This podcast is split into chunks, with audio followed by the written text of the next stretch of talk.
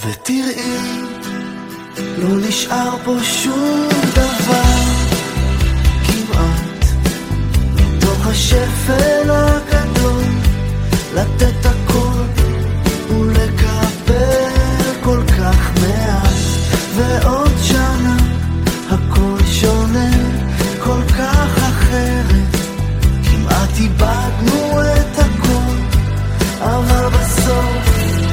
מצאנו דרך.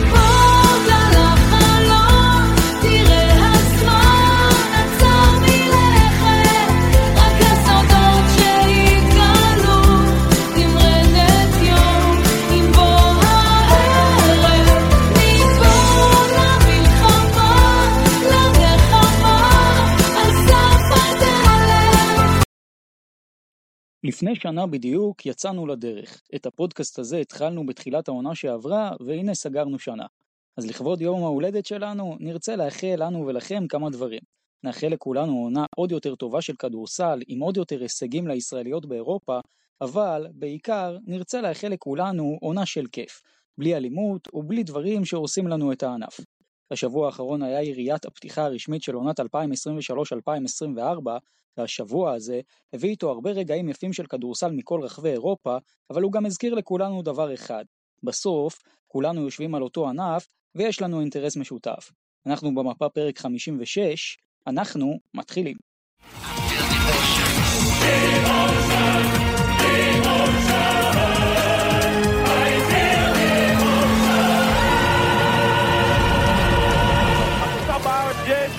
אנחנו במפה ואנחנו נשארים במפה, לא רק בספורט, לא הכל.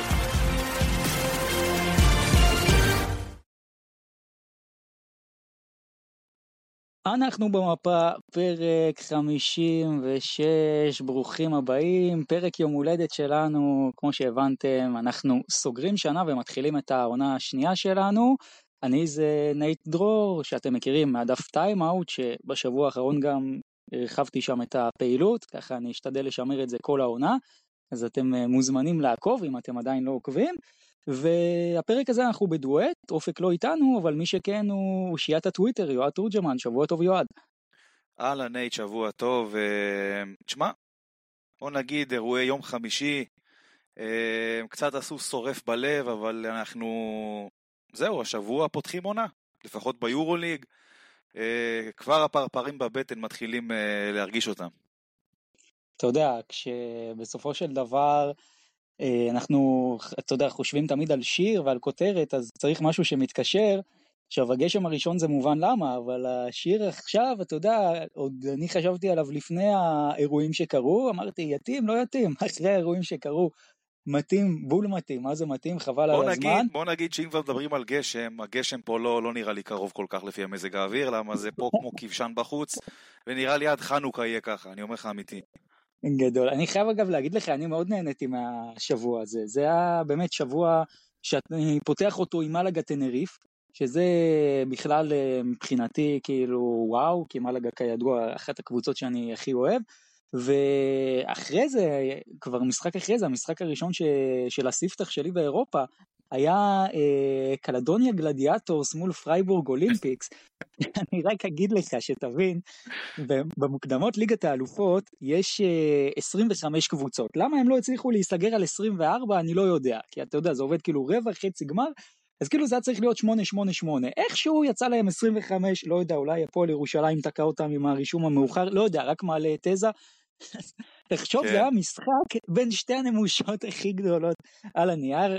משחק שהחזיר אותי לילדות, זה החזיר אותי ל, לימים שאני הייתי, אתה יודע, הולך ל... בעצם מגרש כדורסל ליד הבית שלי ומסתכל סתם על אנשים משחקים כשהייתי ילד, כי זה פחות או יותר הייתה אותה רמה, אני אומר לך, לא היו יותר משתי מסירות בלי deflection או עיבוד כדור. משחק חוויה, נגמר 57-51 לשוויצרים, אבל אחרי זה עוד ידברו איתי על הגנה בסקורים כאלו. אה, אבל תשמע, זה, זה היה שבוע חבל על הזמן, גם עם נס ציונה, אני מודה שהדרבי טיפה כזה הרס, אבל אני דווקא רוצה לשאול אותך על מוקדמות ליגת האלופות, שזה האירוע שפתח לנו את, ה, את השבוע, מה, תן לי ככה את הרושם שלך מהשבוע שם שהיה לנו. תשמע, אתה מכיר אותי. אני חושב שהקבוצות שמשחקות שם לא באמת צריכות להשתתף במפעלים אירופיים. אתה יודע, אם יש מפעל שמכבד את עצמו, הוא צריך לשמור על איזושהי רמה מסוימת. ואין אין מה לעשות, שמע, הקבוצות האלה מורידות מהרמה. בסדר, אז תגיד לי שמלאגה הגיעה מהמוקדמות, אה, עונה שעברה, בסדר, עדיין, כמה מלאגה כבר יש, אבל בתמונה הכוללת אני חושב שזה באמת מוריד מהרמה של, של ה-BCL שהם אה, מאפשרים לקבוצות כאלה לשחק בשלב בתים. כן, אה, חד משמעית, תשמע, בסוף דווקא היו משחקים מאוד יפים, היו לנו גם כל מיני משחקים ביזאריים עם הרבע הראשון של וייצה, ש... נגמר ב-20-0, עוד מעט כבר uh, נדבר על זה, אבל בסך הכל uh, אני חושב שאתה יודע, ליגת האלופות יש לנו הרבה מאוד ביקורת על הפורמט, על השיטה. דווקא שלב המוקדמות באמת uh, שיחקו אותה, כל הכבוד, כל הכבוד, זה היה אטרקטיבי, מעניין. אה, יש לנו כבר שתי עולות, אה, גם בנפיקה, גם סטרסבורג, מחר נדע מי השלישית, אבל סך הכל מעניין. בואו נתקדם רגע לחידות שלנו השבוע, פעם יש לנו למאזינים שלנו שתי חידות השבוע, כי בכל הנושא הזה של מוקדמות ליגת האלופות קרו שני אירועים מאוד מעניינים. אז קודם כל, כמו שדיברנו, השיא של אה, פטריוטי לווייצה, אפס נקודות ברבע, זה מה שהצליחו לעשות הסלובקים מול אייק לרנקה ברבע הראשון שם. אגב, כבר היו בפיגור אה, מאוד מאוד גבוה של 27 אה, נקודות, הצליחו לחזור למשחק למינוס 3, אבל מי, מהצופ... מי מהמאזינים שלנו שיודע מתי היה רבע עם אפס נקודות, לא משנה איפה, שיעדכן אותנו. יועד, אתה זוכר רבע כזה? בטוח, לא. בטוח שאחד מהמאזינים שלנו, המבוגרים ביניהם, יכול להיות שכבר ראה דבר כזה. אני, בכל שנותיי כצופה כדורסל, לא זוכר דבר כזה. גם אני לא. חד משמעית, גם לא אני זוכר. לא. ויש לנו עוד חידה, שזה בעקבות המשחק של בנפיקה ליסבון, ששחטה את טיביליסי 60 הפרש. אה, האם אתם זוכרים, במסגרת אירופית, משחק שנגמר ב-60 הפרש ומעלה, מסגרת אירופית כמובן, הכוונה היא במפעל אירופי, יורו ליג, יורו קאפ, יורו צ'אלנג' whatever, אבל לא נגיד מוקדמות אליפות העולם או כאלו. האם אתם זוכרים משחק שנגמר 60 הפרש ומעלה? יועד, אני חיפשתי, מצאתי רק משחק אחד, שזה שיא ההפרש ביורו ליג, סיינה מול בודוצ'נוסט, אה, בעונת 2002-2003, נגמר 63 הפרש לסיינה. חוץ מזה לא מצאתי עוד שום משחק כזה. שום משחק, אז uh, מעניין גם. כנראה שמה... שלא היה, כנראה שלא היה. זהו, אז מי שמהמאזינים שלנו מוצא עוד משחקים כאלו, תעדכנו אותנו. אלו החידות שלנו לשבוע הזה, יש גם uh, פרסים למי שיפתור נכונה, אז אתם יודעים איפה למצוא אותנו, מוזמנים לעדכן אותנו. ובהזדמנות הזאת אני גם אספר לכם שיש לנו קבוצת וואטסאפ שאנחנו גדלים, עומדים שם על סף של 500 אנשים, אז תעזרו לנו להגיע ל-500 כבר היום. אה, אם אתם לא שם, פשוט הלינק בתיאור הפרק מוזמנים להצטרף. אגב, סקרים אצלנו בקבוצה, הקהל אצלנו פגע בול בסקרים לגבי השבוע, לגבי המשחקים ששאלנו אותו, אה, גם מבחינת היחס בין המצביעים, שאלנו נגיד על אה, נס ציונה מול קראו, שזה משחק שנגמר ב-36 הפרש לנס ציונה, אז 90% אמרו שנס ציונה תנצח, כלומר ההפרש שם גם ניכר בתוצאה בסוף. הפועל ירושלים חולון זה היה 80-20 אה, שאומרים שירושלים תנצח, ובאמת גם הפועל ירושלים הביסה, ושטרסבורג נס ציונה 60% אמרו שסטרסבורג תנצח, ואכן המשחק הזה נגמר יותר צמוד, אז תמשיכו ככה, אה, תנו בהצבעות, ומעניין לראות מה יהיה ההמשך. אה, מפה בואו נעבור לכותרות שלנו. אז יועד כבר נהיה עם הכותרת שלך. אני, הכותרת שלי לגבי השבוע הזה, היא נורשופינג, מי שמכיר, אה, או יותר נכון, כנראה שלא מכיר, אז כל עונה, כל פעם במוקדמות ליגת האלופות יש את הקבוצה הזאת שבאה out of nowhere ועולה או כמעט עולה, אבל באמת נורשופינג זו קבוצה ש literally באה out of nowhere, כלומר זו קבוצה שהיא אומנם אלופת שוודיה, נכון, אבל אף אחד לא נתן לה סיכוי, אפילו במשחק הראשון מול קאלב האסטונית, והיא מנצחת אותה, ואחרי זה מנצחת את בקנבירס, וכמעט, היא כבר הובילה ביתרון אה, דו ספרתי על בנפיקה ליסבון, כמעט גם ניצחה אותה ועלתה לבית של הפועל ירושלים. אה, אני אוהב את זה, כלומר בסופו של דבר זה היופי במפעל הזה, אתם רואים קבוצות שבאות משום מקום, דבר ראשון, זה תמיד מלמד אותנו לא לזלזל באף קבוצה, אבל דבר שני, זה, זה הכיף בכדורסל, אז מבחינתי נו שופינג אה, עשתה את זה, עשתה לי לפחות את השבוע, נו שופינג על המפה. יפה, טוב, אז הכותרת שלי מתקשרת לנושא הבא שאנחנו אמורים לדבר עליו, נושא קצת פחות אה, שמח לדיון. אירועי הדרבי, מה שקרה ביום חמישי, זה בושה וחרפה לכדורסל הישראלי, למשטרת ישראל, ולכל מי שהיה חלק בדבר המביש הזה. ואני רוצה להגיד שמשטרת ישראל צריכה להתחיל למצוא פתרונות אחרים לדברים האלה. האוהדים הם לא עבריינים, ואני אומר לך כאחד שהיה שם, המאבטח בכניסה דיבר אליי בטון כאילו אני עבריין וכאילו רצחתי מישהו. זה קודם כל, ולא רק לי, לכל מי שבא להיכנס, ממש ככה. ולגבי אוהדי הפועל, אנחנו יודעים בבירור, מדובר בכמה עשרות של חוליגנים שלא צריכים להיות במגרשי ספורט. מה הבעיה? פשוט לתפוס אותם ולהרחיק אותם אחד-אחד מהמגרשים, והכל יהיה בסדר. אני לא מבין למה צריך להרוס לכולם. היו שם קרוב לארבעת אלפים אוהדים, שפשוט נחרב להם כל הערב, פשוט חבל. גם להפועל תל אביב יש את החלק שלה, לא בטוח שלרדת מהמגרש באמת הייתה ההחלטה הנכונה, כן? אבל uh, בסופו של דבר, הדבר הזה רק הרס. תראה, אנחנו נמשיך באירוע הזה, רק נגיד שאחרי זה אנחנו גם כמובן נדבר על גביע ווינר, אה, על אה, מוקדמות ליגת האלופות של נס ציונה, על מה קרה גם בשאר המוקדמות, נתכונן עם אה, הרצליה לטורניר שלה, אה, יש לנו את הפועל תל אביב שפותחת עונה ביורו-קאפ, מכבי תל אביב, וזה מה שיהיה לנו בהמשך הפרק, אבל בוא רגע נשאר בדברים שאתה עכשיו אמרת, ונדבר על ה... אתה יודע, אה, לא יודע, תגדיר לי אתה, כי אתה בסופו של דבר הגעת לשם כדי לראות כדורסל ולא ראית כדורסל, אבל מעניין אותי אמ, באיזה צד אתה בסיפור? כי יש פה כמה גרסאות וכמה צדדים. מה... האמת שאני לא בצד של אף אחד. אני לא בצד של אף אחד. לא של הפועל תל אביב ומה שהיא עשתה, לא בצד של משטרת ישראל, לא בצד של מכבי תל אביב. אני חושב שמישהו פה צריך להתעורר כבר. מישהו צריך להתעורר כבר ולקחת את העניינים האלה לידיים, כי זה פשוט מעליב הדבר הזה, זה פשוט, אתה יודע, אתה, עזוב עכשיו את, את, את, את הביצה המקומית פה, אתה יודע, אנשים מסתכלים על זה כלפי חוץ, אה, נגיד ב, ב, באירופה. מה, מה יחשבו עלינו? מה יחשבו עלינו? אירוע, אחד המבישים שזכורים לי, באמת אין, אין לי מילים כבר מה, מה להגיד, ואני באמת לא מבין, משטרת ישראל, אוקיי? היא מעדיפה אשכרה לפוצץ משחק ספורט רק בשביל שהם לא יצטרכו להתמודד עם בעיות כאלה ואחרות. אז הם יכולים עד מחר להגיד שהמטרה שלהם זה להציל חיים ו- ולשמור על הסדר וכולי. אין שום בעיה, אני מקבל את זה. אבל למה לפוצץ משחק? מה שהם עשו זה לפוצץ משחק. אני הייתי עד וגם שמעתי, כן? כל מי שמתחת לגיל 18 לא היה רשאי להיכנס למשחק. לפחות לפי מה שהבנתי. אמ, מטיעון פשוט שאין ל, לילדים מתחת ל-18 תעודת זהות, ואתה יודע, וזה אני... וזה דברים שראית במקום, אתה אומר. לא, לא בדיוק, אני יותר שמעתי דיבורים מסביב בכל האזור של האולם, כאילו יותר דיברו על זה, אבל אתה יודע, אני... למה שאני לא, לא אאמין לזה? זה, זה גם נראה לי די הגיוני. תשמע, גם יכול להיות, אתה יודע, המשטרה באותו יום שינתה את ההנחיות שלה כל דקה אז כאילו יכול בדיוק, להיות שהייתה דקה כן דקה לא. הנקודה היא, הנקודה, תשמע אין, אין בעיה לדרוש תעודות זהות בכניסה, אם, אם אתה שוטר ואתה חושב שזה דבר שיציל את האזרחים מסיכון חיים או משהו כזה, אין בעיה, תבקש תעודות זהות. אבל למה ברגע האחרון? למה לא להודיע לפני?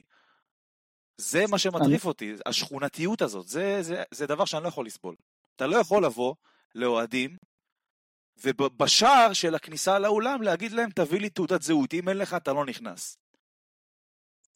אני דווקא בעניין הזה אפילו אני חושב שזה קו אדום, כלומר, תראה, בסוף צריך לומר ביושר, כל הנושא הזה, הוא נושא הרבה יותר גדול מכדורסל, לדעתי זאת בכלל אה, שאלה פוליטית, כלומר זה דיון אה, של אדם מול אזרח, אה, אדם מול מדינה, של אזרח מול מדינה, כל הדברים האלו הם בסופו של דבר שאלה של איפה עובר אה, הקו האדום, אתה יודע, בפגיעה בחופש לטובת אה, ביטחון הציבור. אני, לדעתי, אני מחזיק בהשקפה ליברלית, הקו האדום מבחינתי עוד עובר הרבה קודם, כלומר, זה לא רק העניין של התעודות זהות, זה גם, אתה היום, כשאתה מגיע לאולם כדורסל במדינת ישראל, אתה מתייחסים אליך כאל עבריין, עזוב חשוד, כאל עבריין לכל דבר.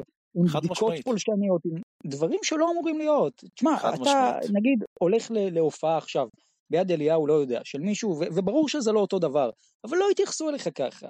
זה, נכון, הכי זה קל, הכי קל. להיטפל, הכי קל להיטפל אה, לאוהדי הספורט, זה, זה בטוח. תראה, בסוף גם, אני חושב יש פה שתי נקודות שצריך להתייחס אליהן כן בזירה של הכדורסל, כי את הדיון, שוב, זה דיון אה, פוליטי שאנחנו לא נעשה אותו פה, הוא לא לפודקאסט שלנו, אבל בסוף, מי שאגב רוצה שינוי, זה, זה הערוץ לעשות את השינוי, זה ערוץ בחקיקה, גם כן. החוק ש- לגבי אלימות בספורט שונה, זה, זה דברים שהם באים בהשלכות ישירות, אי אפשר לנתק את זה, אבל כן אני אומר דבר אחד, נטו מענייני סיבה ותוצאה, קודם כל בכל הנושא הזה של אלימות בספורט, אם אתה שואל אותי, אה, לאלימות המשטרתית אה, יש חלק גדול מאוד בכלל בכל האלימות בספורט. כלומר, ברור שיש אלימות של אה, אוהדים ואולטרסים וכל הדברים האלו. המשטרה הרבה פעמים היא המחולל של האירוע, היא זו שמייצרת אותו, והיא זו שמתחילה את הכל הרבה מאוד פעמים, כמו למשל ב- ביום חמישי, עם כל הכבוד. כן, בעיניי, עצם זה שמשטרת ישראל תיגע את אוהדי הפועל תל אביב כלא פחות מסוג של עבריינים, אני לא יודע, כאילו כל אחד יחשוב מה שהוא רוצה, אבל uh, אני לא, לא חושב שנתנו להם את הרספקט מה, מההתחלה שהם באים לראות משחק כדורסל. מההתחלה היה דיבור שבאים למלחמה. יש קומץ, למצב... יש קומץ מסוים בעייתי שצריך להוקיע אותו מהמגרשים, ומה שהמשטרה עושה, היא פשוט מכלילה את כל אוהדי הפועל תל אביב. אגב, גם במכבי יש כמה כאלה, ומה שהיא עשתה ביום חמישי, המשטרה, היא גם הכלילה את כל אוהדי מכבי שם. זה פשוט היה זוועה מה שקרה בחוץ. המשטרה גם סגרה את השער השני של, של מכבי תל אביב, השער זה שמאחורי הסל, וכל אוהדי מכבי היו צריכים להיכנס משער אחד. התור שהיה בחוץ זה הזיה, זה פשוט הזיה. ואתה יודע, אני, אני אגיד עוד משפט ובזה אסיים בנושא הזה. בס- בסופו של דבר המשטרה פה הייתה צריכה להתנהל אחרת לגמרי. זה מתחיל בזה שאם אתם מתכוונים באמת לדרוש תעודות זהות מאוהדים, תודיעו על זה לפני, תכינו את הקבוצה, תכינו את האוהדים שיהיו מוכנים. גם ילד מתחת לגיל 18 או מתחת לגיל 16 שאין לו תעודת זהות, יבוא לאימא שלו, לאבא שלו, תן לי את המספר, ובא לכניסה, מראה אותו בא- באולם, נגמר הסיפור, יש להם את האייפד הזה שאפשר להקיש את המספרים, וזה הכל. והדבר השני, אם אתם מבקשים תעודות זהות גם מאוהדי הפועל, למה לא מאוהדי מכבי? אני אוהד מכבי, נכנסתי, לא ביקשו ממני שום תעודת זהות, זה עוד דבר שהמשטרה הייתה צריכה לעשות, אין מה לעשות. בסוף צריך פה אחידות, אחידות בכל הדברים האלה, והמשטרה ניהלה את האירוע הזה בצורה פשוט זוועתית. אין ספק שהשקיפות היא אולי הדבר הכי בעייתי פה בכל הסיפור, אבל אתה יודע מה, אני גם רוצה לגעת בחלק השני, שזה עניין ההשלכות. כלומר, אני חושב שבדיעבד, אה, פיצוץ הדרבי על ידי הפועל תל אביב, קודם כל הפועל תל אביב לא הייתה ברירה. כל מועדון כדורסל, שיהיה כזה קול, שיבוא מכל האוהדים שלו, שעומדים בחוץ, נכון? תקן אותי אם אני טועה, אוהד הפועל תל אביב שרצה להיכנס למשחק, והיה מציג תעודת זהות, היה יכול בסופו של דבר, נכון? כן, היה יכול. היה יכול, והם לא עשו את זה. הם לא עשו את זה בכמה? 99% לפחות. אז אף מועדון כדורסל לא באמת היה יכול עכשיו לקיים משחק, אבל אני חושב שבדיעבד, שוב, בטח עם הגל הנפלא שזה יצר, של ההזדהות והסולידריות נגד האלימות אה, המשטרתית בספורט, מעולה. מעולה, חד משמעית מעולה, זה בדיעבד אין מה לומר, שיחקו אותה. מפה ואילך, אה, כמו שאמרתי בהתחלה, הדיון הזה הוא דיון פוליטי, השדה להשפיע בו הוא לא בזירה של הכדורסל, גם לקבוצות אין מה לעשות, גם מנהלת הליגה בסופו של דבר היא סוג של אה, בובה על חוט בנושא הזה בהרבה מאוד מקרים. אין לה יותר מדי כוח השפעה, זה דברים שהם הרבה מעבר לכדורסל, ולכן אני לא מוצא סיבה לעוד מחאות ועוד השבתות של הענף, אלא אם כן, שוב, ברגע שקורה אירוע מסוים, ואתה רוצה גם לשים קו בשטח של לומר עד כאן, סבבה, אבל להחרים משחקים לכתחילה, אני פחות חושב עכשיו שזה יהיה נכון, אלא אם כן, אתה יודע מה, מכבי והפועל ירושלים היו הולכים על עכשיו מחליטות שהן משביתות את הגמר, אבל once מכבי מחליטה שהיא מקיימת את הגמר, אני לא מוצא סיבה שהפועל ירושלים לא, לא תשתתף בו, אה, כדי להשתתף פה באיזה מאבק אה, שאין לה באמת שום השפעה בו, שאלה מה דעתך? אני גם חושב שאתה יודע, מבחינת מוסריות, קודם כל, מכבי תל אביב הייתה צריכה לדרוש משחק חוזר ולא להופיע לגמר בחמישי, ואם מכבי תל אביב הייתה עושה את זה, זה גם היה קורה. אה, ובאמת חבל שאתה יודע, אפילו, בסדר, יש גמר היום והכל, מכבי, ירושלים, קלאסיקו, חבל לי, כי זה... כל, כל הספורטיביות יצאה כבר מכל הסיפור הזה, כי זה באמת כבר לא, זה לא היה מרגש אותי, זאת אומרת, זה, הגמר הזה לא, לא מרגש אותי, כמו שהוא היה מרגש אותי אם היינו עוברים את הפועל תל אביב על הפרקט, אתה מבין? למרות שזה טורניר הכנה מבחינתי והכל, גביע ווינר, קדם עונה, אבל אתה יודע, תמיד כיף לראות משחקים של הגדולות של הכדורסל הישראלי, אפילו אם זה תחילת עונה והכל, וזה סתם ביאס כל העניין הזה. חבל, חבל שבאמת ככה הולך להיות הגמר. דרך אגב, הארגוני אוהדים גם הודיעו שהם לא מגיעים, הארגון אוהדים של הפועל ירושלים, הגייט גם לא מגיע למשחק, אז אני לא יודע כמה קהל יהיה, כן? אני מעריך שיהיה, אבל אני לא יודע, אבל מה שבטוח תופים לא נשמע, וגם העידוד יהיה חצי קלאץ'. כן, הפועל ירושלים אגב סולד אאוט בחלק שלה. אה, ואתה יודע, בוא, דיברנו על זה מספיק. אני, אגב, מי שרוצה לשמוע עוד מהדברים האלה, היה לנו כבר, אתה יודע, זה דז'ה וו לפרק 41 שלנו, שהיה פרק כן. שנקרא תנו לכדורסל לנצח. ארבעה חודשים, אתה יודע, עשינו פרק של, אה, שכאילו מנסה לחזות את העתיד בצורה הומוריסטית, אז מסתבר שפרק 41 שלנו היה פרק אה, חיזוי העתיד רק בצורה מאוד לא הומוריסטית. כן. ומי שרוצה עוד שמוזמן ללכת לפרק הזה, אני רק ככה אסכם את הנקודות שלי בעניין הזה מבחינתה של כל קבוצה. אז לגבי מכבי תל אביב, אני חושב, שוב, כמו שאמרת, באמת הייתה צריכה ללכת פה על אה, משחק חוזר לדעתי, לפתרון הספורטיבי. אה, ובטח אגב, לא לנסות אחרי זה להתאמן ולעשות כל מיני מופעי שכיבות צמיחה שזכורים לנו מפעם. אה, הפועל תל אביב, לדעתי, בדיעבד, נכון, לאותו יום האירוע היה נכון, זה היה נכון שהיא לא עלתה לפרקט, אבל, אבל היא גם צריכה מתוך המועדון לדאוג להוריד את הלהבות, גם להתחיל למגר את האלימות מתוכה, עם כל כמה שזה קשה לה, ועם כל כמה שהיא לא רוצה לצאת נגד אנשים מסוימים, היא צריכה להתחיל לעשות את זה, כי אחרת היא גם בסוף מרכיב מאוד משמעותי בלופ הזה, ואין שום סיבה אגב להמשיך עם, עם החרמות לדעתי בנושא הזה, כי שוב, זה שדה שבכדורסל לא תוכלו להשפיע בו, הוא שדה הרבה יותר גבוה מכדורסל, אותו דבר הפועל ירושלים, once מכבי תל אביב הודיעה שהיא מגיעה לגמר גביע ווינר, אין שום סיבה שהקבוצה אחרי שהיא עברה בצדק גמור את באר שבע וחולון, תוותר על uh, תואר ראשון בעונה מבחינתה, בטח ובטח כשהיא לא הייתה מעורבת באירוע. אז זו דעתי, uh, עד כאן מה, uh, כל מה ה... מה אתה אומר? בואו נתחיל קצת לדבר כדורסל. כן, כן, חובה. וולקאם uh, עונת 2023-2024, דרך אגב. חד משמעית וולקאם. חד משמעית. וגם איזה נקודת פתיחה. כן, תשמע, בסוף אה, בוא, בוא נתחיל מאיך כל קבוצה מגיעה לשם. אז מכבי בסדר, היה את הדרבי שלא היה, אה, כן. אבל די, אני לא, לא יודע אם מול קריית אתא אתה יכול להגיד הרשימה, אבל היה לא, משחק טוב לא, שם. היא לא הרשימה, ראו בבירור קטש חילק דקות, אבל uh, אני מאמין שלמשחק מול הפועל ירושלים, uh, זה כבר לא משחק שאתה יכול לחלק בו דקות, כמו שקטש עשה לאורך כל משחקי ההכנה, כולל מול הקבוצות יורוליג. אוקיי, אבל השאלה שלי, האם מכבי מגיעה לדעתך מוכנה יחסית למשחק הזה? האמת לא חושב. לא נראה לי שהיא באה כזה מוכנה. אה, היא לא באה, בס... כמובן שמבחינת, ה, אתה יודע, הרצון והכל, ברור שיש את המוטיבציה אה, לקחת את הגביע הראשון של העונה, אם נקרא לזה ככה. אה, אבל מבחינה מקצועית, מבחינת חיבור, היא לא באה בשיא שלה, לא במאה אחוז שלה. אה, דרך אגב, ריברו נרשם למשחק, קליבלנד וווב בחוץ.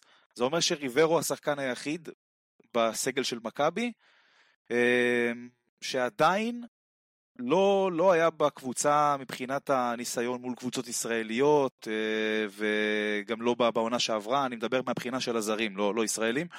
אז יהיה מאוד מעניין לראות את ההשתלבות שלו. דרך אגב, קטש הולך all in על הגבוהים. כלומר, כן, קטש באופן משמעותי. דרך אגב, כן, כן, חד משמעית הולך על הגבוהים, למרות, תשמע, אני, אני באמת, אני לא, לא רואה עדיין איך ריברו עובד ביחד עם ניבו, אבל זה משהו שיהיה שווה מאוד לראות, מעניין הוא ומסקרן מאוד. ינסה, אתה חושב שהוא ינסה את זה במשחק הזה? אני לא, כאילו, יכול להיות אולי הוא. שסורקין יהיה שם. הוא- לא, ברור שגם סורקין ישחק, אבל אני מאמין שגם אנחנו נראה הר- הרכב של ריברו עם ניבו, כי ריברו, אתה יודע, עז- עזוב את זה שהכלייה שלו חשודה והוא יותר שחקן פנים, הוא זה, הוא שחקן שורט רול, וזה משהו שקטש מאוד אוהב. אמ, זאת גם הסיבה לדעתי שהוא ילך על אה, סגנון כזה, ואנחנו נראה דקות לא מעטות של ריברו עם ניבו.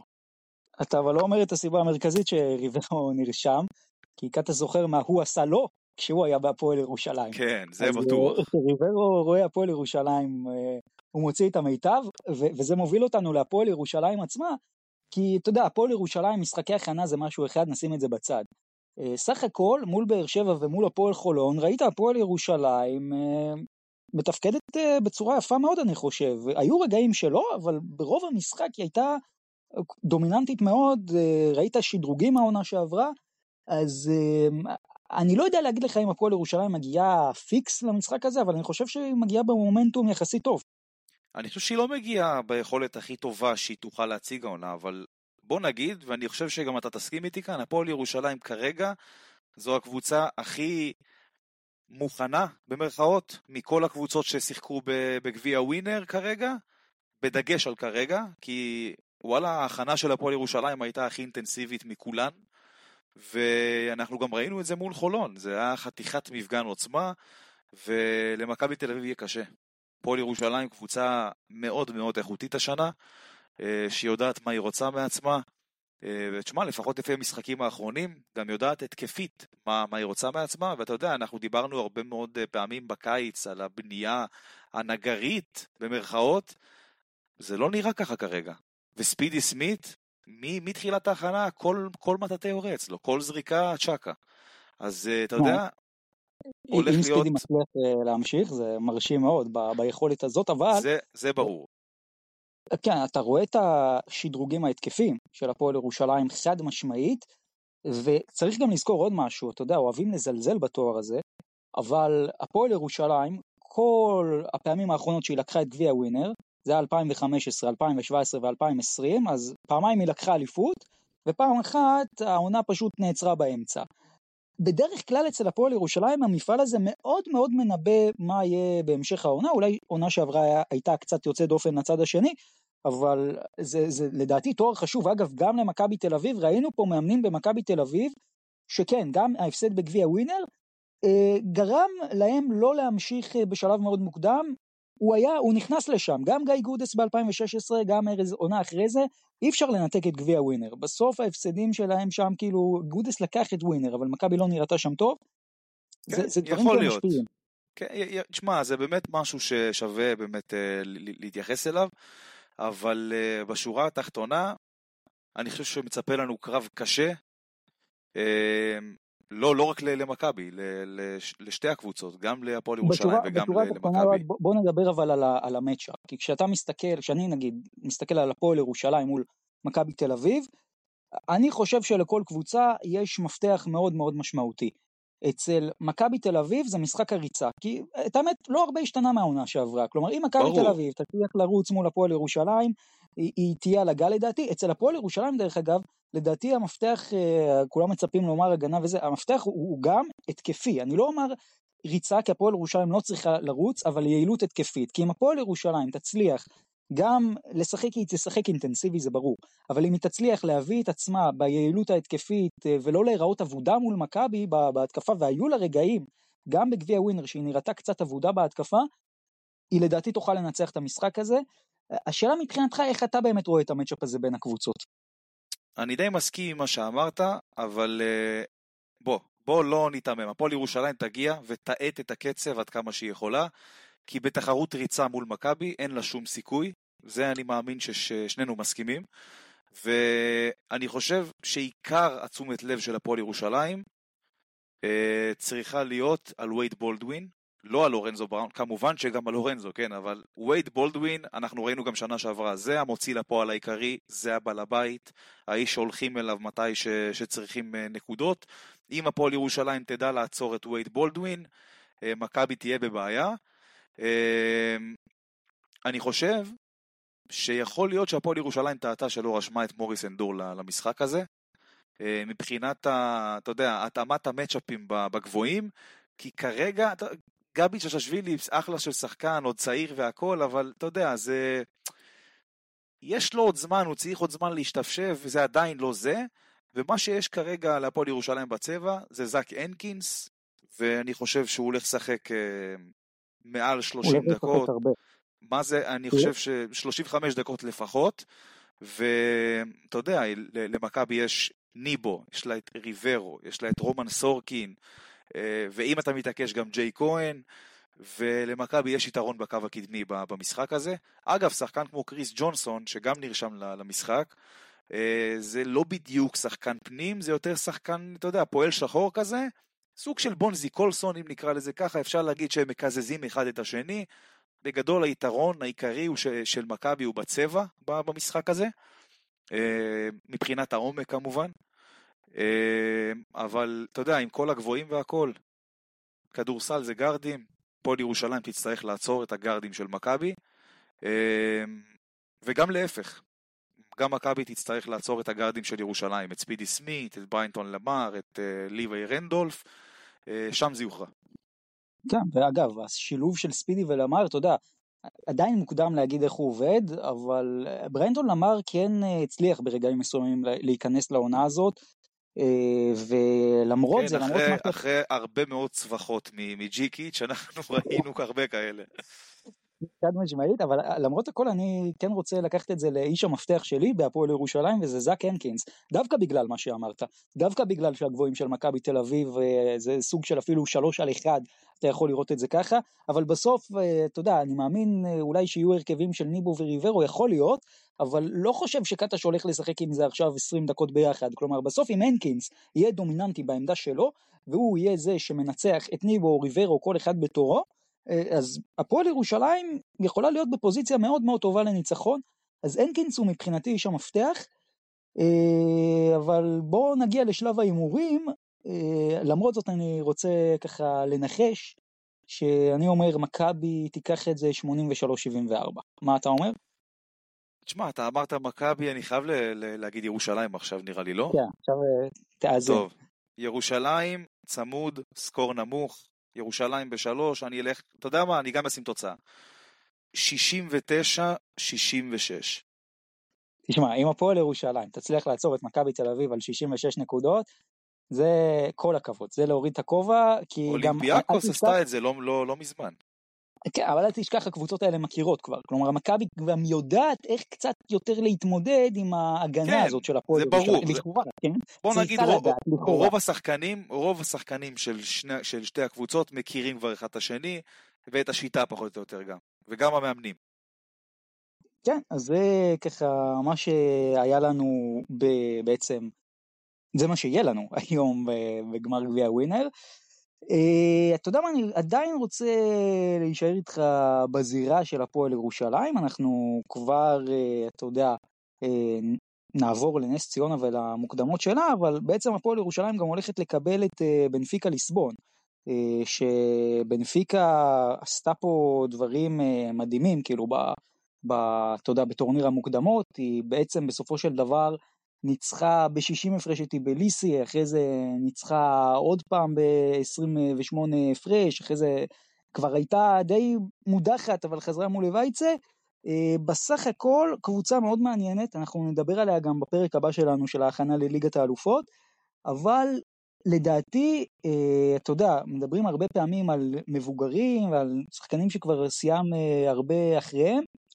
Uh, הטרנד הזה מתחיל להיות uh, במגמה הפוכה, אם אתה שם לב לריאל מדריד של העונה הקודמת, בנפיקה היא קבוצה מאוד מבוגרת, טוני דגלס הוא שחקן מאוד מאוד מבוגר, uh, בכלל יש שם עוד כמה שחקנים מאוד מבוגרים, והקבוצה הזאת מראה שהיא גם יכולה לשחק באינטנסיביות לאורך הרבה מאוד זמן, ו- ויהיה מעניין, יהיה מעניין, כי הפועל ירושלים קיבלה את הקבוצה הכי קשה על הנייר שהייתה יכולה לקבל בשלב הזה. בואו נדבר קצת על נס ציונה, שהחזקנו לה אצבעות. חבל, אה, אכזבה. אכזבה, אבל אתה יודע מה, אה, אה, בוא, אני רוצה להגיד לך, בוא נתחיל רגע את העניין הזה של נס ציונה ככה. ידענו שנס ציונה, כשראינו את שטרסבורג ואוברדוריו באופק, ידענו שזה לא יהיה פשוט. ואתה יודע מה, להגיד לך שהאמנו, אני לא יודע, אתה האמנת? כי אני, מה זה האמנתי? תמיד יש אופציה, אבל אתה ידעת אני, שזה... אני האמנתי, אני האמנתי כי. חשבתי שנס ציונה תהיה קצת יותר אה, מחוברת בשלב הזה של העונה. כנראה שאם המוקדמות היו משוחקות בעוד אה, חודשיים, שלושה, יכול להיות שהיינו מדברים אחרת. שמע, זו נקודה סופר מעניינת, אנחנו, אני, אני לפחות עוד מעט אגע בה, אבל אני רוצה לומר לך משהו, לפחות מבחינתי, אני חשבתי שזה יהיה קשה, אבל כן הייתי מאוד אופטימי, ב- היו פה 48 שעות בין יום ה... בעצם יום שלישי ליום חמישי, אה, שזה היה בין המשחק הראשון לשני, שחשבתי שאפשר לעשות את זה. גם בסקר אצלנו בקבוצה, אני הצבעתי שנס ציונה לדעתי תנצח, אה, ו- וזה נגזר משני משחקים שקרו באותו יום. כלומר, שטרסבורג הייתה צריכה להפסיד ליונה והליטאית. אה, מי שראה את המשחק הזה יודע, סטרסבורג שיחקה שם על הפנים.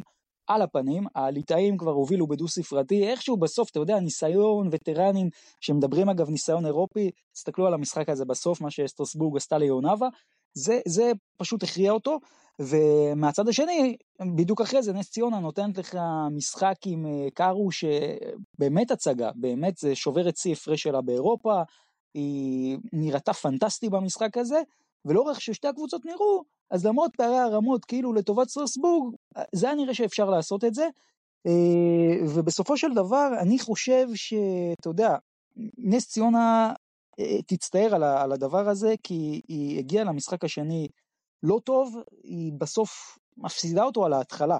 היא מפסידה אותו על ההתחלה. אמ, איך אתה רואה בכללי את כל הטורניר הזה של נס ציונה?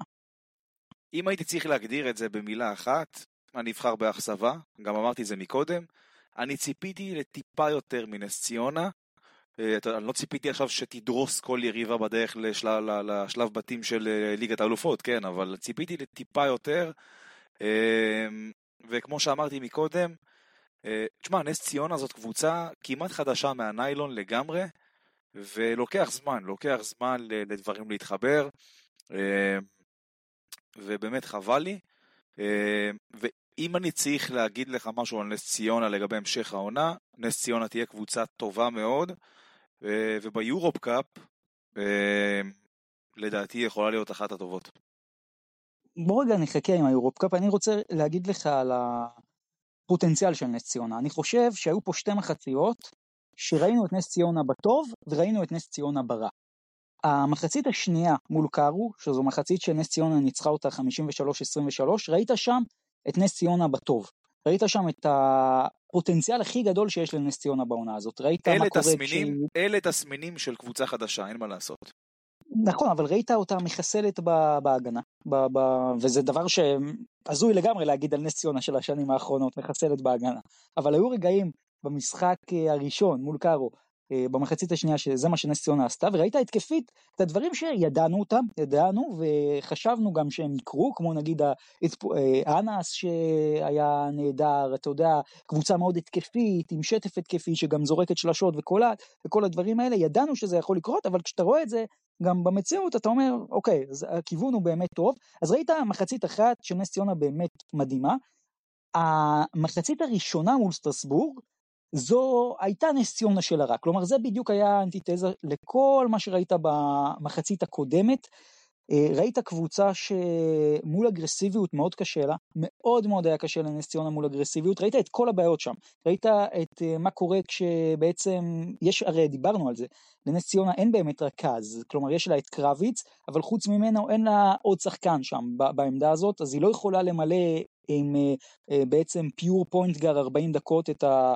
את הרוסטר שלה, וראינו מה קורה כשלנס ציונה אין בעל בית על המגרש, או כשלא כזה ברור, אז ארפר לקח שם הרבה פעמים מנהיגות, ולדעתי הוא ה-go to guy שלה, ועליו בעצם העונה הרבה פעמים תקום ותיפול, אבל בסוף ראית מה קורה כשקבוצה שנייה עושה לחץ, ואז פתאום אין לך יותר מדי מובילי כדור, אה, היו שם התקפות שאפילו שגב אה, לקח שם אה, וניסה לנהל דברים מסוימים, נראתה מאוד מבולגנת, לא הצליחה להגיע כמעט כל התקפה סוף שעון, הצבע בכלל לא הצליחה להגיע, והגנתית גם ראית את נס ציונה אה, עם הרבה מאוד ליקויים הגנתיים במחצית הזאת, אה, ופה בעצם אני חושב קיבלת את המנעד בין נס ציונה של הטוב לנס ציונה של הרע, בסך הכל אני כמו שאמרת חושב שלנס ציונה יכול אה, בהחלט להיות פוטנציאל אדיר בעונה הזאת, אה, כי בסופו של דבר ראית פה קבוצה שבטורניר הזה אני אומר בסך הכל היא קבוצה שיש לה המון כישרון גם הגנתי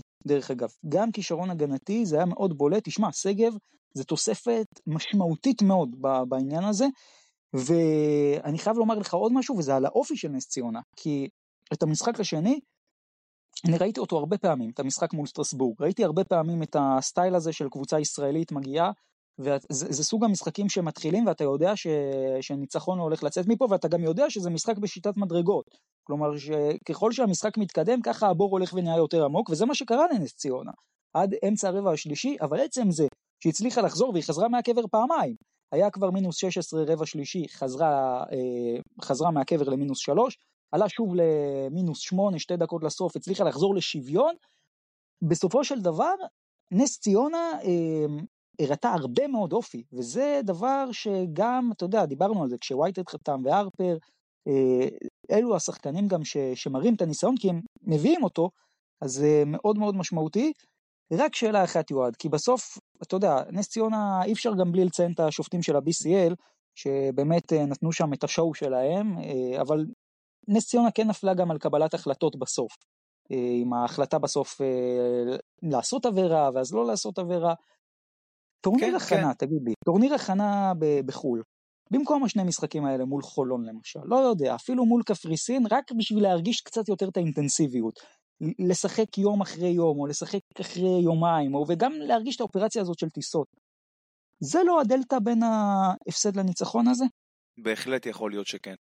בהחלט, אבל אני חושב שזה לא העיקר, אתה יודע, זה כמו שאמרתי מקודם, זה תסמינים של קבוצה חדשה, עדיין לא יודעת מה היא רוצה מעצמה, מה השיטה, אבל בוא נגיד שאם היו טורנירי הכנה בחו"ל, יכול להיות שהיינו מדברים אחרת, אה, אבל לא כל מועדון יכול אה, להרשות לעצמו, לצערי. תראה, אני חושב שבסוף גם, אה, שוב, קבוצה חדשה, הכל נכון, עדיין נס ציונה הייתה קצת יכולה להתכונן יותר טוב לדעתי, למרות, למרות ששוב אני אגיד, בסך הכל נס ציונה יכולה להיות גאה במה שהיא עשתה. כי באמת, למרות ההפסד מול קבוצה שעדיפה עליה, הגיעה למשחק עד השנייה האחרונה, היא הייתה שם, זה נגמר, אה, כמו שאמרת, באכזבה, אבל דווקא המילה שאני אבחר היא פחות אכזבה, כי אני לא מאוכזב. אני חושב שנס ציונה כן יחסית הייתה ב... ביכולת טובה, באופן יחסי. אני הולך על המילה פספוס. אני חושב שיש פה פשוט פספוס, כי שטרסבורג, נס ציונה תפסה אותה ביום לא טוב, אה, למרות ששוב, המחצית הראשונה הייתה טובה, אבל עדיין, ראית עכשיו את המשחק של סטרסבורג, אה, אתה יודע, מול אוברדוירו, זה כבר סטרסבורג שנראית קצת יותר טוב. אז אני מרגיש פספוס, אני מרגיש שהיה אפשר יותר, אבל גם אני מאוד גאה במה שנס ציונה עשתה, כל הכבוד לה. אגב, היורופ קאפ, אה, בית לא, לא בהכרח יותר קל, כלומר היא הולכת לשחק עם ברינדיזי, אם היא תפסיד בעצם היום לשולה. היא תשחק מול קאלב האסטונית והיא תשחק מול סרגוסה, ימטלנד או פרדוביצה מי שתעלה שם טורניר המוקדמות אבל בוא כנראה זאת סרגוסה. כן. אז לא הולך להיות פשוט בכלל. לא יהיה פשוט אבל בסופו של דבר אני חושב שלאור היכולת שהיא הראתה אנחנו תהיה לנו עונה מעניינת עם נס ציונה ביורופ קאפ אני לא חושב שזה ייגמר בשלב בתים ראשון. אני חושב שנס ציונה יכולה ללכת הרבה הרבה מעבר לשלבי הנוקאוט גם. אני גם חושב. אה, עוד נקודות על נס ציונה, משהו ככה שאתה רוצה לומר להמשך העונה שלהם? אה, לא, נראה לי אפשר אה, לעבור לשאר המוקדמות. כן, אז שוב, דיברנו, סטרסבורג עלתה, היום שולה ברידניסי. מה שכן מעניין אותי מבחינת דווקא מה שאתה ראית בשלב המוקדמות, האם קבוצה שעולה מהמוקדמות, עכשיו אנחנו רואים בנפיקה שטרסבורג, איך אתה ממפה אותם ביחס לקבוצות ב-BCL? כאילו, הם יש הבדלים ברמות, יש הבדלים ברמות. אה, אני לא אגיד לך עצומים, כן, אבל יש פערי רמות קטנים שאיפשהו שמים את ההבדל בין הקבוצות שכבר אה, העפילו לשלב הבתים לבין הקבוצות שצריכות לעבור את המוקדמות. אה, ואני אני, אני רוצה גם להגיד, כמו שאמרתי בהתחלה, ה-BCL צריכים לחשב פה מסלול מחדש לדעתי. ה... שאולי הפתרון, אולי הפתרון הוא להזיז אחורה, כלומר, אתה יודע, לקחת כמה קבוצות אה, אה, שכאילו עכשיו נכנסו, לא ברור על סמך מה, ולהחזיר אותם לשלב המוקדמות. אני דווקא אוהב את הטוויסט הזה של המוקדמות, פשוט יכול להיות שהרמה במוקדמות צריכה לעלות קצת, אתה מבין? אה, לא, זה בטוח. אבל אני, אני לא בטוח שאני מסכים איתך פה, כי אני כן אהבתי מאוד את הטורניר הזה. על ה-BCL יש לי ביקורת עצומה, אבל אה, בטח על איך שהם מנהלים את העונה, ועל זה שקבוצה משחקת שם אה, פעם בשבועיים, אבל דווקא המוקדמות אהבתי. אה, טוב, ממוקדמות למוקדמות, כי יש עוד מוקדמות שפיבה אחראית עליהן, וזה המוקדמות של בני הרצליה, שבעצם אה, השבוע הולכת, אתה יודע, למאני טיים של העונה שלה בשבוע הראשון שלה, אה, אז היא הולכת ל... בוא, בוא רק נסביר איך זה עובד. יש טורניר, בכל בית יש שלוש קבוצות, כל קבוצה משחקת מול השנייה, אז בסך הכל יש שני משחקים, מי שבסוף הטורניר הזה מסיימת ראשונה בטבלה, שהדרך לזה היא או שני ניצחונות, או שכל הבית עם ניצחון הפסד, ואתה ניצחת, יש לך בעצם את אה, מאזן הסלים הטוב ביותר, אז אה, עולה ל, אה, ל, בעצם ליורופ קאפ, בני הרצליה, אם היא תנצח ותצליח אז היא תעלה לבית A עם אה, ספורטינג ליסבון, אלבה פהרוואר ובלקן. אז מי היריבות של הרצליה? יש לנו את אה, קורמנד, מי שסיימה במקום השלישי בהונגריה בעונה האחרונה, ויש את אה, אנורתוסיס פמגוסטה, מי שסיימה במקום הרביעי בקפריסין בעונה האחרונה. הלו"ז אגב, קורמנד ופמגוסטה, וזה מאוד חשוב לשים לב, כי זה מאוד אינטנסיבי, קורמנד ופמגוסטה משחקות ביום שלישי, הרצליה תשחק מול הקפריסאים, מול פמגוסטה ביום רביעי, והרצליה גם תשחק מול קורמנד ביום חמישי. כלומר, הקבוצה שיש לה כאילו את השיבוץ הכי טוב עם יום מנוחה אה, בין משחק למשחק, זו קורמנד, שגם אגב הטורניר הוא בקורמנד בהונגריה. אה, אבל למרות זאת, יועד, קורמנד, פמגוסטה, אה, אתה יודע, הרצליה צריכה לעבור את זה. חד משמעית צריכה לעבור את זה. אתה יודע, אני לא, אני לא כל כך בקיא בקבוצות האלה, כן, אבל... Uh... הרצליה עם הכלים שיש לה, עם המאמן שיש לה על הקווים, עם הגאנרים שיש לה, אני חושב שהיא צריכה לעבור את זה. אמ, בוא, הרצליה לא, לא חדשה בכל הדברים האלה, היא אחרי עונה ב-BCL, אמ, היא אחרי, אני חושב שהיא גם שיחקה ביורופ ביורופ קאפ לפני, תן לי תיקון אם אני טועה. הרצליה כן, הרצליה, כן. הוא שיחקה בליגת האלופות גם. כן, כן, בגדול הרצליה, הרצליה זו קבוצה מנוסה יותר, מוכשרת יותר, אם אני צריך להמר, כי כמו שאמרתי, אני לא כל כך בקיא בשאר הקבוצות, הרצליה צריכה לעבור את זה. אגב, שיחקה גם ביורו-קאפ בימים שהיא הייתה בני השרון, אם אני כן. זוכר נכון, עונת 2008-2009, אבל אה, בוא, אני אגיד לך על אה, קורמנד ואנורתוסיס, אה, שוב, אין שם יותר מדי כוכבים, לא יודע, שחקנים מרכזיים שהייתי מסמן בקורמנד זה סייג' טולברט, מליק מורגן, אנטון קוק, מיילס קרטר, אני מניח שחובב הכדורסל הממוצע, ואתה יודע מה, גם המתקדם אה, מאוד. אה, תראה, אם אתה לא מתכונן ספציפית לקבוצות האלה, גם אני, עד שאני לא בדקתי מי אלה השחקנים האלה, אה, לא מכיר. אותו דבר כן. לגבי פמגוסטה, אז שוב, יש שם את לי סקינר, שהוא כן אולי איזה שם מסוים, אבל אתה לא מוצא שם יותר מדי עם מה לעבוד, פמגוסטה גם עם סגל מאוד מאוד דליל יחסית. הרצליה צריכה לעבור את זה, שוב, להרצליה היא הקבוצה היחידה שיש לה משמעותית הרבה שחקנים, גם עם ניסיון אירופי במפעלים אירופיים, ובסופו של דבר, אה, אתה יודע, גם אה, סגל יחסית אה, מגוון מבחינת סט היכולות שלו, אני חושב שהרצליה פייבוריטית. אגב, יש לי חידה בשבילך, התחלנו את הפרק עם חידות, אוקיי. בוא אני אשאל אותך.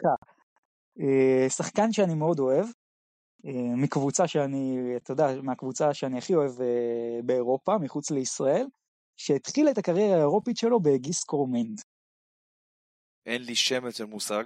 בוא אני אתן לך רמז, ראשי תיבות KP. רק אל תגיד לי קייסי פרייטר. לא, לא, למרות שאני דווקא מאוד אוהב עוד שני KP, אבל אני אתן לך רמז, לא קווין פנגוס ולא קווין פאנטר. אין לי מושג. קדימה, לך על זה. זה קנדריק פרי. קנדריק פרי. אה, קנדריק פרי. אה, ידידי התחיל את דרכו, וגיס קורמן התחיל את דרכו האירופית, כן? אה, הגיע בעצם מארצות הברית, התחנה הראשונה שלו באירופה זו גיס קורמן, אתה רואה? גם בקבוצות כאלה בסוף, אגב זה מה שיפה בקבוצות כאלה, כאילו, אה, אתה נגיד ידעת שדריוס תומפסון התחיל את דרכו האירופית בליידן, ההולנדי. כן, כן, בהחלט ידעתי. תמיד יש מציאות כאלה בקבוצות כאלה, יכול להיות שאתה יודע, נסתכל על המשחקים ונראה איזה שחקן פתאום שתופר את הרצליה, ואז נאמר, כן. עוד כמה שנים אנחנו זוכרים אותו, אבל בוא, בוא נגיע לשלב של ההימורים. אה, אני חושב שהרצליה עושה 2-0, וחושב ומקווה כי היא צריכה. הרצליה 2-0. אוקיי, אז אנחנו מהמרים פה על הרצליה. אה, נקווה, נקווה ונהיה פה בשבוע הבא גם עם הסיכום של מה שקרה שם. אה, בוא נעבור אז אה, בחזרה למפעלים הקצת יותר גדולים.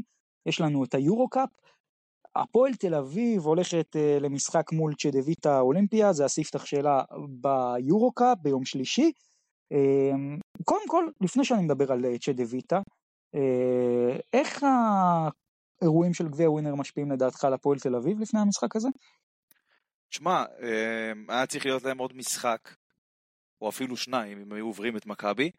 אה, אני לא חושב, קודם כל, אם, אם מדברים מבחינה מנטלית, לא חושב שתהיה השפעה. מבחינה אתה מקצועית, יודע, אה, השאלה אם אתה מגיע עם יותר drive, אתה... אגב, לא, ברור שיהיה drive, ברור שיהיה drive. אני חושב שזה... יהיה כאן כאילו איזשהו אלמנט של, אה, אתה יודע, over מוטיבציה, אה, גם שהקהל ייכנס יהיה חם. הפועל תל אביב הולכת להתפוצץ. אוקיי, אני- בוא, בוא רגע, אני רוצה לדבר איתך על צ'דוויטה, כי צ'דוויטה היא כבר באמצע העונה, וזה אולי גם נקודה שחשוב לשים לב אליה, הפועל תל אביב יש לה רק משחק אחד מול, אה, ברזומה פה מול רמת גן, כן, אה, עוד היו שם אה, מלפני שבועיים בערך, אבל צ'דוויטה, היא כבר הספיקה אגב לעשות הישג מרשים, שזה להפסיד שלוש פעמים אה, בעצם בסופרקאפ של הליגה האדריאטית, מפסידה לאיגוקיה, מגה בסקט ו-FMP. אה, תחשוב שכאילו אם אתה מנצח שלוש פעמים אתה זוכה בגביע, נכון? אז כאילו בשיטה של שמונה קבוצות, היא סיימה במקום השמיני מתוך שמונה.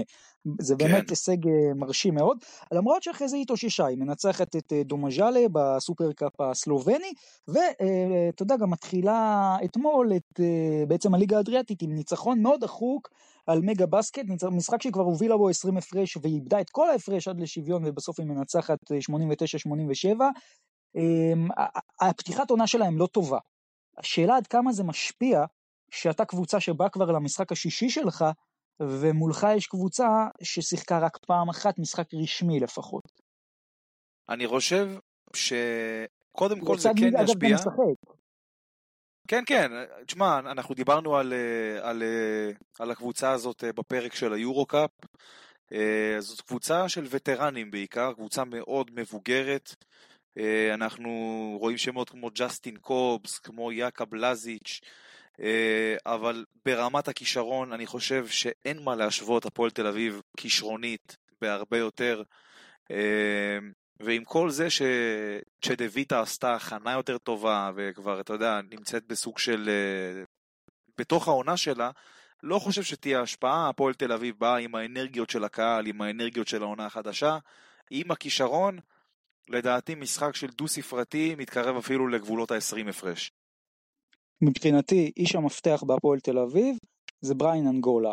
כי אתה יודע אנחנו פספסנו את אנגולה בטורניר של גביע ווינר אה, בגלל כן. מה שקרה אבל בסוף אנגולה תקן אותי אם אני טועה פחות התחבר בינתיים לפחות לפי מה שזה נראה מבחינת לא מבחינה חברתית אלא מבחינת אה, מקצועית. מה שאנחנו מצפים כן מבחינת כן, מה שאנחנו אני- מצפים אז זה פחות התחבר אז כן, אז זה, זה, יתחבר בטוח.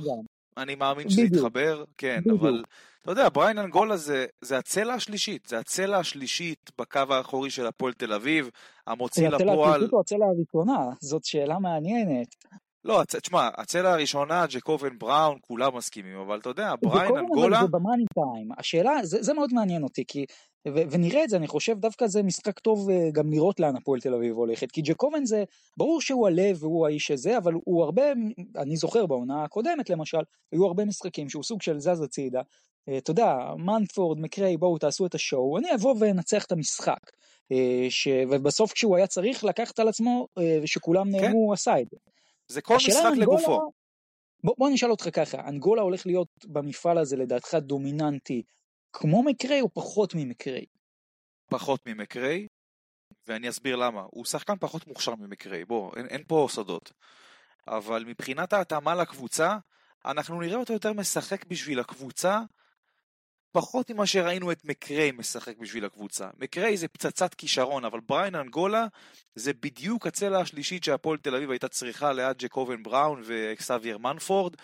השחקן הזה שיכול להוביל את הכדור, ליצור גם לאחרים, אה, לעשות נקודות, אה, שיכול לשחק בשלוש עמדות, אה, לצידם של, של שני הגארדים, זה בדיוק מה שהפועל הייתה צריכה. שוב, אנחנו דיברנו על העניין של החיבור, עניין של זמן לדעתי, מבחינתי זה ההתאמה המושלמת להפועל תל אביב, אבל חזרה לשאלה שלך, אם אנגולה יהיה דומיננטי ביורו-קאפ, הוא יהיה שחקן סולידי ביורו-קאפ, שחקן טוב, שאתה אומר, וואלה, אחלה שחקן, הכל בסדר, לא כוכב על במפעל. אגב, יכול להיות שאני אני, טועה גם, אני לא פוסל, כן, אבל לפחות ככה אני רואה מה, מה, מהנקודת מבט שלי. לדעתי זה, זה המשחק שיכול להיות רשום על שמו, אנחנו נדע ביום שלישי. אה, אני רוצה לגעת דווקא במפתח של הסלובנים, כי דיברנו קצת על הפועל תל אביב, אבל uh, אתה יודע, אגב, סלובנים, קרואטים, uh, שכל אחד יראה אותם איך שהם רוצים, הם בסוף מגיעים מלובליאנה. כן. Uh, אגב, סימון חוזר לארץ, אבל המפתח שלהם הוא שלשות. כלומר, הקבוצה הזאת לדעתי יכולה לנצח את הפועל תל אביב רק אם היא תתפוס יום מאוד מאוד טוב מחוץ לקשת. זה משהו שאתה יכול להגיד על כל קבוצה, זה משהו שאתה יכול... לא מדויק. יש קבוצות שאתה יודע מה, יש קבוצות ש, שברור שתאורטית כן, אבל אני לא יודע אם הן מסוגלות. הם מסוגלים גם. הם מסוגלים לבוא לדרייבין ולתפור את ה-12, 13, 15 שלשות. הם מסוגלים לזה, הם יכולים לעשות את זה. הם, יש להם את הכלים. כן. אתה מסתכל על השחקנים, יש להם המון המון גאנרים. אה, אני לא חושב שהם מנצחים את הפועל תל אביב, אתה יודע, במשחק אה, בתוך הצבע, אבל אה, השאלה, בוא, בוא אני כאילו אשאל אותך, ממה הפועל תל אביב הכי צריכה לחשוש, אם בכלל? אתה יודע, אולי מהשאננות דווקא? יכול להיות שמהשאננות, מכל ההיי הזה של פתיחת עונה. אמ, והאמת אני אגיד לך, אני, אני באמת חושב, כן, אני, אני חושב שכן יהיה איזשהו הלם בהתחלה, אבל הפועל תצא ממנו ותתחיל לדרוס, וזה פחות או יותר איך שהמשחק ייראה. אין מה לעשות, פתיחת עונה, משחק ביתי, תמיד יש את הלחץ הקטן הזה, זה גם יקרה להפועל תל אביב, אבל אני מאמין שאיכשהו תצא מזה. הימור שלך, תוצאה, איך המשחק נגמר? 20 הפרש הפועל תל אביב. אני אלך יותר צנוע, אני חושב שהפועל תל אביב תנצח, אני אלך על 8 אה, הפרש, אני אלך על 84-76. אה, כמו שאמרת, okay. אני חושב שיהיו שם אלמנטים של תחילת עונה, אבל אני חושב שהפועל תל אביב תעבור את המשוכה הזאת, אה, היא צריכה. מהיורו קאפ, let's feel devotion. יאללה, סוף סוף. let's feel devotion. תשמע, מכבי, פרטיזן, תשמע, אני, אני לא, אני לא, אני לא מעכל. לא אני לא מעכל שזה השבוע, אני אומר לך אמיתי, אני, אני זוכר אותי מחכה ל, לרגע הזה, שהיה עוד 80-90 אה, יום, אמרתי, יואו, כמה זמן, עכשיו, בוא'נה, אנחנו כבר אה, ארבעה ימים. ארבעה ימים ואנחנו שם, זה כל כך קרוב, הפרפרים בבטן כבר משתוללים, ויאללה, סוף סוף. עכשיו, תראה, יש את ההתרגשות ויש את הכל, אני רוצה רגע להתחיל דווקא בחשיבות המשחק. אתה יודע, זה משחק ראשון, מחזור ראשון ביורוליג, אתה אומר, יש עוד 33 מחזורים קדימה, יש כן. עוד הרבה מאוד דברים, אבל איך שאני מנתח את הסיטואציה, ועוד הרבה דברים יכולים פה להשתנות כמובן. כן. יחד עם זאת, וראינו כבר עונות שזה קורה, אה, מכבי ופרטיזן לדעתי הם קבוצות מאוד מאוד צמודות. הם בדיוק הקבוצות על התפר של ה top 10, top 8, לא ברור, אה, הם, הם שם איפשהו באזור הזה, וזה משחק שבדיעבד יכול גם להכריע העונה. אתה יודע, אם זה המשחק מול משמעית. ולנסיה, לא הייתי אומר את זה. אבל זה, זה משחק שמכבי צריכה להגיע אליו, אה, מגיע 100% לכל משחק יורולי, כן? אבל שמה, יש פה גם את העניין של החשיבות של המשחק. אנחנו ראינו מקרה דומה בעונה שעברה. לא הלכתי איתך כל כך רחוק. המחזור הראשון, מכבי תל אביב מול ז'לגיריס. זה נכון. נגמר שם על חודה של נקודה, ואנחנו זוכרים מה קרה בסוף. למרות שאז במשחק הזה... ז'לגיריס תהיה ז'לגיריס. כן, אבל, אבל כן. בסוף, בסוף ההפרש הזה שם את מכבי בפלייאוף. אחרי איך שלא תהפוך את זה. הנקודה הקטנה הזאת. נכון, אתה מבין? משמעית.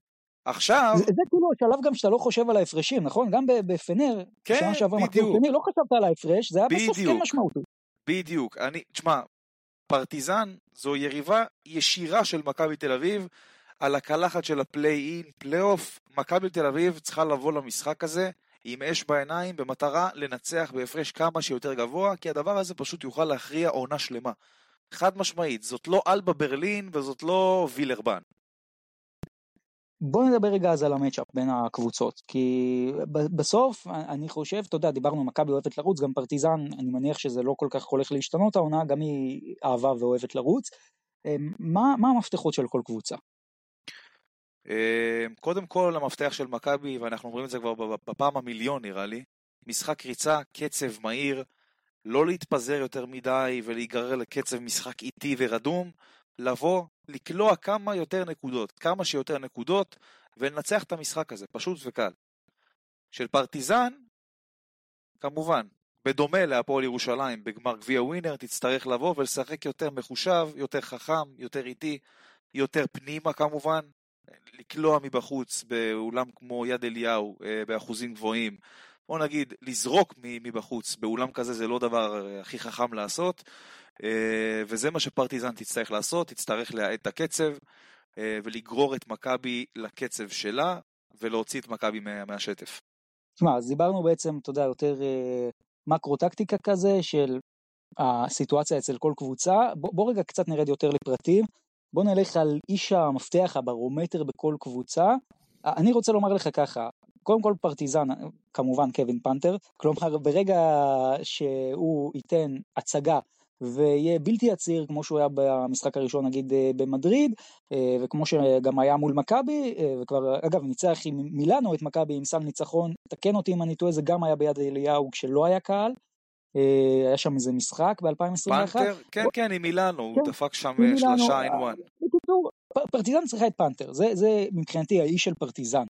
האיש של מכבי תופתע אתה יודע קלאסי לומר וייד בולדווין אני דווקא הולך על המאמן פה, אני הולך על קטש. אני חושב שמאוד מאוד הרבה יקום ויפול על ניהול המשחק של קטש, על החילופים שלו, על הבחירה שלו, אני לא יודע, אתה יודע, עונה שעברה התרגלנו שמכבי הטובה, ג'יי כהן עולה בחמישייה, אני מניח שלא נראה את זה ביום חמישי, אבל בסוף יש פה גם משקל לאיך קטש מצליח אה, להביא את הקבוצה, ויותר מזה איך קטש מצליח לנהל את המשחק, ואיך קטש מצליח להגיב לכל מיני דברים שקורים בפועל.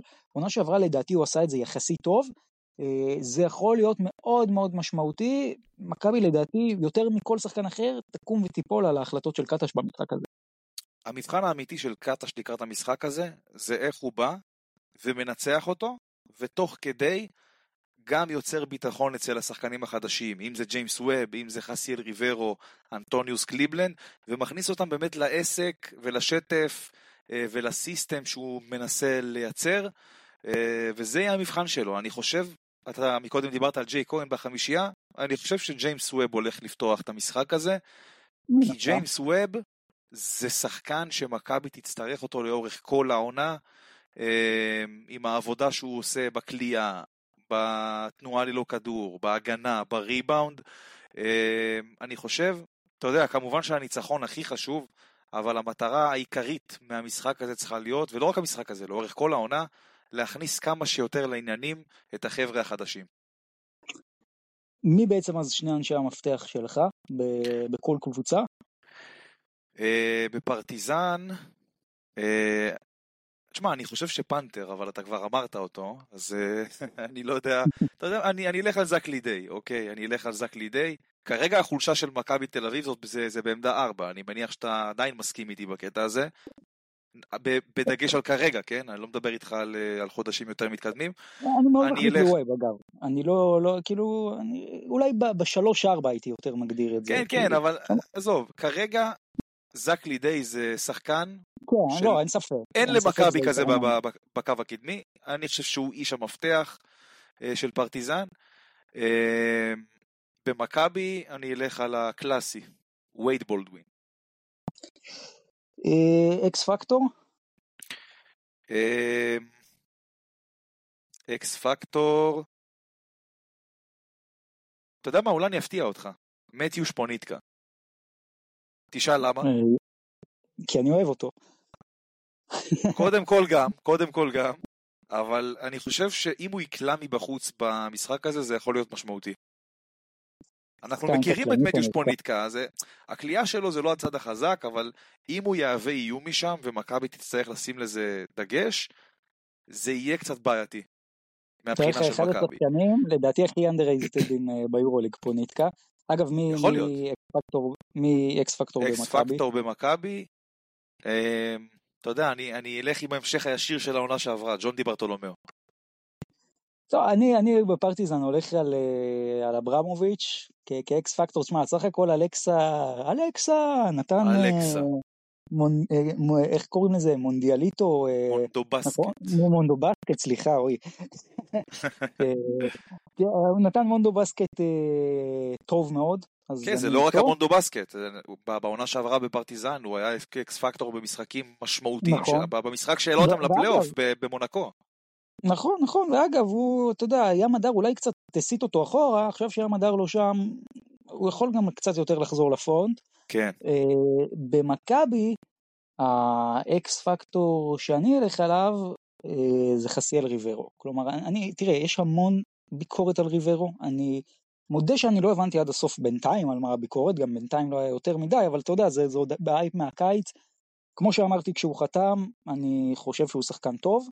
יש ו- חוק אחד, תקשיב, יש חוק אחד, תקשיב, אתה דיברת מקודם על מה, שאתה לא מבין על מה הביקורת עליו. אוהדי מכבי תל אביב, אם הם נתפסים על מישהו, זה הסוף שלו. הבנת? זה לא משנה איפה הוא אני חושב משחק, שריברו ייתפס על הרבה טבעות ביום חמישי. אני גם, חו- אני, תשמע, אני חושב שהוא אחלה שחקן. יכול להיות שהוא פחות מתאים לשיטה של קטש, אבל בגדול מדובר בשחקן יורוליג מוכח, אה, שיכול לתרום למכבי בכל מיני דברים. אחלה. אני, אני אוהב את ההחתמה הזאת. טוב, אז את ההימורים, מה יקרה? אנחנו כבר נגיע להימור ליג, שעוד מעט אנחנו נעשה לו פה ספתח חגיגי לעונה. אה, אבל בואו בוא נדבר קצת על כמה משחקים מעניינים אחרים שיש. אה, נתחיל כמובן, איך לא, עם הדרבי היווני, שאנחנו. הולכים בעצם לקבל אה, הצגה שכבר הייתה. כש... בואו בוא נדבר איתי על מה שקרה אתמול. תשמע, זה חתיכת מפגן עוצמה של אולימפיאקוס על פנתנאיקוס. המשחק הסתיים, הסופרקאפ היווני, 75-51 לאולימפיאקוס. תשמע, זה, זה חתיכת שוק, אתה יודע, אוהדי פנתנאיקוס באו, כל האנרגיות, ו... תשמע, המחצית, המחצית של המשחק הזה, אתה יודע כמה הסתיימה? 37-11. זהו, מחצית. אני לא, עקבתי, אני לא עקבתי אחרי המשחק הזה, כי הייתי עסוק בסטרסבורגו ברדוריו, אבל כן. אני כן קראתי לא, אבל- שפאו כלו, זה יכול להיות שפאו כלו ארבע נקודות באיזה רבע ורבע, משהו כזה? אני לא סגור על המספר, אבל יכול להיות שכן. תשמע, אה, בוא נגיד, זה משהו שאוהדי פנתנאיקוס לא ציפו, אבל בגדול זה די מובן, אתה יודע, מדובר בקבוצה חדשה מהניילון, מה שנקרא, אה, ובוא, אולימפיאקוס זה לא איזה אחת שאתה יכול לעשות עליה סיבוב. בואנה, זה, זה קבוצה שכבר אה, נמצאת בפיינל 4, היורוליג שנתיים ברציפות, אם לא סרחיו יואי, זאת גם אלופת היורוליג. אה, בוא, זה תוצאה, אני לא אגיד לך שהיא משקפת את הפערים בין הקבוצות, אבל לפחות מבחינת החיבור, השחקנים אחד עם השני, המאמן, השיטה, זה לא משהו שאמור להפתיע כל כך. אוקיי, אבל עכשיו השאלה הקלאסית, אז, אז איך זה באמת משפיע על כל קבוצה? תהיה השפעה. יכול להיות שאולימפיאקוס תבוא יותר נינוחה, ל- אני חושב שהמשחק הראשון של היורוליג באוהקה. אני לא סגור על זה. נכון, נכון. כן, הוא זה ב- באוהקה. בקרבה ומארחת. כן, פאו מארחת, יכול להיות שאולימפיאקוס תבוא יותר שאננה למשחק אחרי מה, מה שקרה אתמול.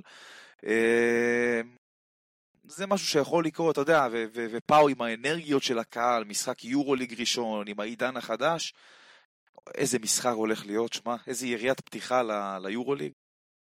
חבל על הזמן. אגב, אה, עוד משחק, ברצלונה אנדולו אפס, זה גם משחק שאני חושב הוא משחק, אה, במיוחד כשהוא מתקיים בברצלונה, וברצלונה, אתה יודע, אה, לפני יומיים בליגה הספרדית, היא מה שנקרא מנצחת בשיניים, משחק כבר שהיא סוג של הפסידה, אבל אה, תשמע, כן. ברצלונה, אני, אני דעתי ידועה עליהם, אני חושב שברצלונה היא בבעיה קצת העונה.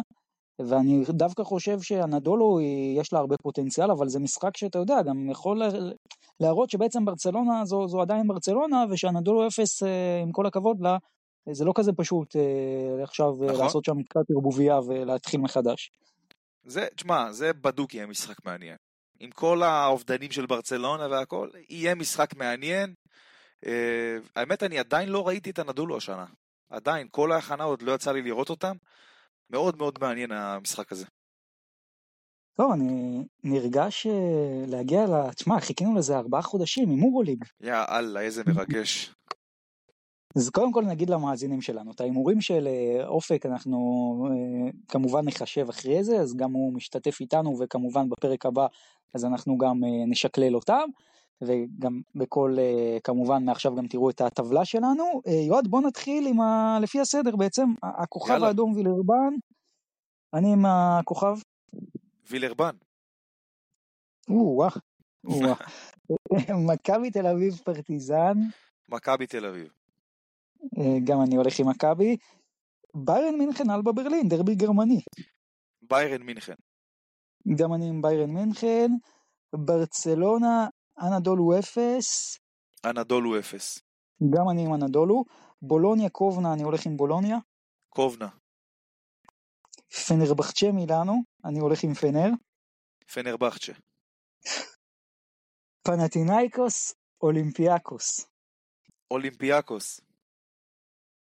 וואו, אמ, את האמת, אני, אני רוצה לומר פאו, אבל כאילו, אחרי מה שקרה, אה, אה, אני מתלבט, אני, אהיה פה אמיץ, אני אלך עם פנטינאיקוס, אני אלך פה. שמע, פעמיים, אה, אני אלך עם פנטינאיקוס, ולנסיה מונקו, מונקו. למרות שתדע לך, זה, זה סוג המשחקים שהם מוקש למחזור כן, ראשון. אפשר כלומר, ליפול לא- בהם, בקלות אפשר ליפול בהם. ו- לא, ולנסיה לא יכלה לבקש אה, טוב יותר מאשר, אם כבר לפגוש את מונקו, אז היא תפגוש. הרי את כולם, אז מחזור ראשון, אבל אני כן. גם עם מונקו. אה, ובסקוניה ריאל מדריד, אני חושב ש...